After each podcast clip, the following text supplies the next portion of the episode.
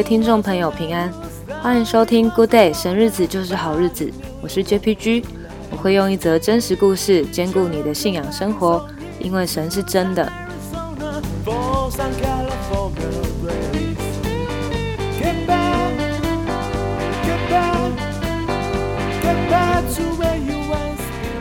那这个礼拜呢，说真的，我每一天都超级朴实无华的。我的简介栏有提到我是一名自由工作者嘛，所以没案子的时候，其实我就真的超空闲的。那坦白说，在我自己的信仰认知里面，无所事事的时候，其实我觉得特别难去经历到神。我甚至觉得有迫害的时候，才是我们跟神更靠近的时候。那答案很简单，因为我们会很无力，需要帮助啊。那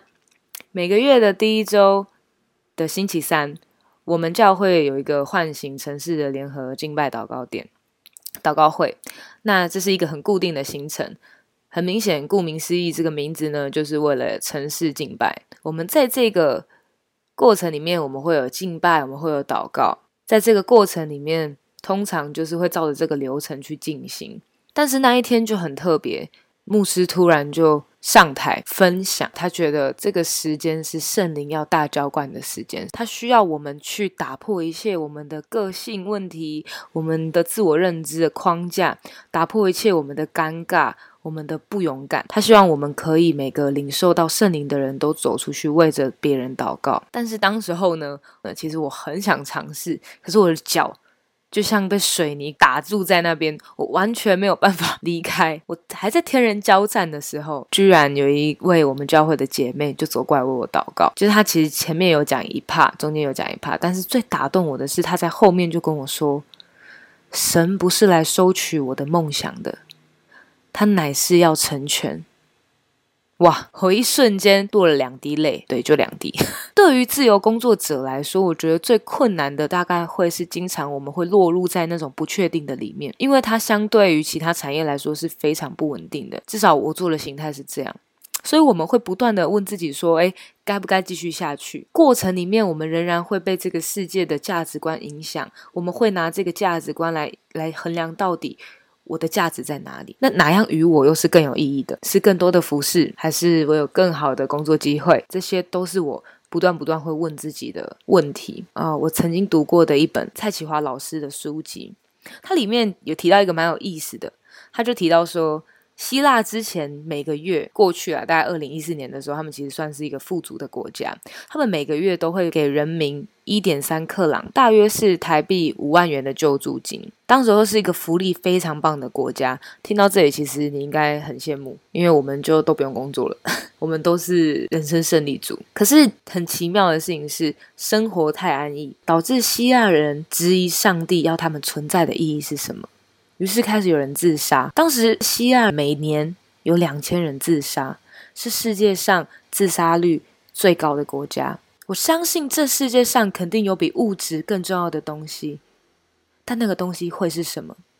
找到一个你觉得不错的工作，为这个工作奋斗，那是我们现阶段人生最主要的目标。有目标也会使我们成长，我们甚至愿意为了这个目标受委屈，为了达到这个目标，我们可以熬夜吃苦，什么我们都愿意做。但是如果我问你，神给属他的孩子的最大的使命是什么的时候，我们会怎么做呢？神说，你要去使万民做我的门徒，又或者我们讲最大的诫命就好，他说，你要尽心尽性尽意尽力爱主你的神。目标很明确，但却不太有人真的愿意卷起袖子这么做，又或是说，我们真的这么做了吗？这一周我在 Netflix 上面看了一部关于使徒保罗的电影啊，片名就叫使徒保罗这4个字，这样有兴趣的可以去看。片中有一个非常经典的桥段，我自己觉得啦，在当时整个罗马城完全就是基督徒的火葬场，遍地的火柱全部都是通过燃烧基督徒来点亮的哦。可是在这当中，百基拉有一个要塞，里头全部都是孤儿寡妇，他们为了营救这些人停留在罗马城，不愿意放弃任何一个人。反正过程中就有一个孩子为了送信就不幸被杀，这个团体就开始分裂，有一些不同的声音。但是事件的导火线是路加他去监狱探望保罗的时候，过程出了一点意外，反正我就讲一个大概，反正因为我不是影评嘛出了这个意外之后，其中一派就拿起武器说要进去营救，可是因为雅居拉跟百基拉他们其实是不赞同杀人的，因为这个是违反圣经的教导，所以他们是暗地组成。所以组成这个军队之后呢，也不是军队啊，就组成这一群人，他们就很顺利的就这样一路杀进监狱，见到保罗这个人，他就说我是奉耶稣基督的名来营救你的。但通常我们面对生死交关的时候，有一个人说要来救我，哇，冒着这么大的风险要来救我，他怎么会是坏人呢？我就快死了。通常我会觉得这是一个我这辈子一定要交定的朋友，拜托，他来救我可是保罗却这么回答他，他说你难道不知道是谁给尼禄权柄把我关在这里的吗？我不认识你。结果他们没有救到他他们就走了，然后他甚至要走之前还骂保罗说他是傻子。但是如果我们好好的就是客观的来检视这个来营救的人，其实他的动机是不单纯的，用他自己的标准来看这个事情，却没有用神的眼光来看这个事情。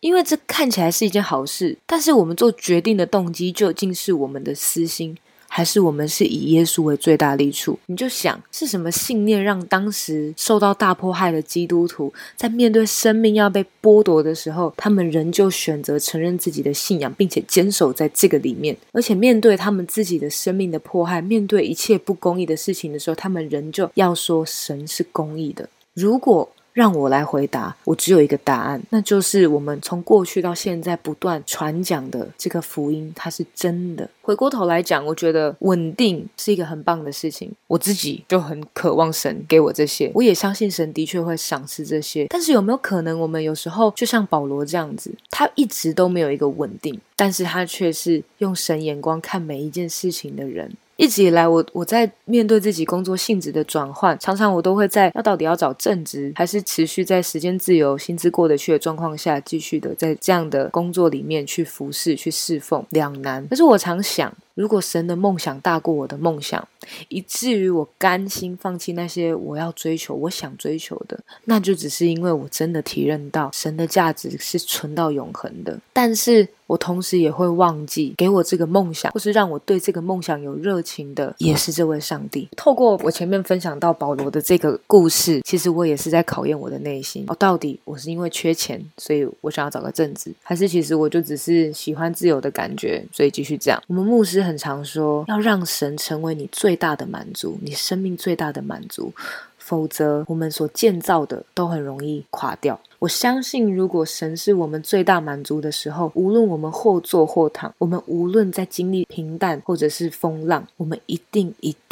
可以在生命的细节找到神。上帝一定是来成全我们梦想的，因为我们的梦想也是他给的。如果你跟我一样，神在这个季节就是挑战我们如何面对那些未知。常常我们的心里就好像悬在半空中不确定，我们不知道自己的定位，不知道自己的方向。那我祷告，一个属神的安全感现在就临到你的身上。既然神是成全我们的，那我们也许可以大胆一点，我们再坚持一下，再努力一下，再相信神一下。因为无论我们去到哪里，我们总是在他的手里。也许过程有一些牺牲，也许会带着害怕，但是只要你先相信，就会看见。相信就是先还没看见你就信，那才是信心，胜过地上一切价值的是要用心才看得见。正如我过去这一周我所分享的我的看见，再一次我要说，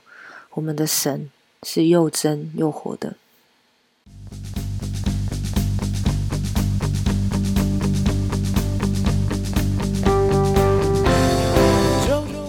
谢谢大家的收听，我们今天的节目就到这边，期待下一集与大家再见。愿神的慈爱还有良善会伴随我们每一个人，直到这世界的末了。